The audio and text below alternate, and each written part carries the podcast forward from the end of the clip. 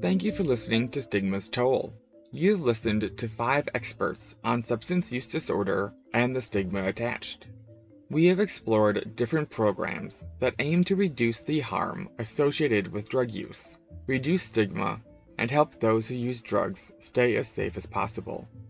This includes the University of Minnesota's Medical Discovery Team on Addiction, the Steve Rummler Hope Network, the Rural AIDS Action Network, a medication assisted treatment program, and the Minnesota Opioid Project. My hope is that through learning more about opioid use disorder and the associated programs, we may start to reduce the stigma within ourselves. We must work towards reducing stigma and help advocate for these types of programs in our own communities. With this new knowledge, my goal is to inspire you to advocate for, protect, and help those who have opioid use disorder. This can take the form of support at the policy level or through donations to programs that are already doing the much needed work.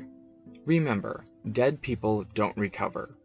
We must help keep people who use drugs alive long enough to find stability. This epidemic is sadly far from over and continues to grow. We need help from all areas of our country so we don't continue to lose our loved ones.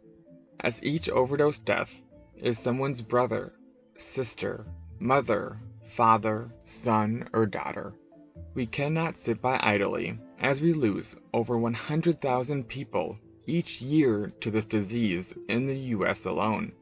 For now, you can help us honor those who we have lost. Each year, March 6th is Black Balloon Day, a day to remember and celebrate those we have lost to overdose.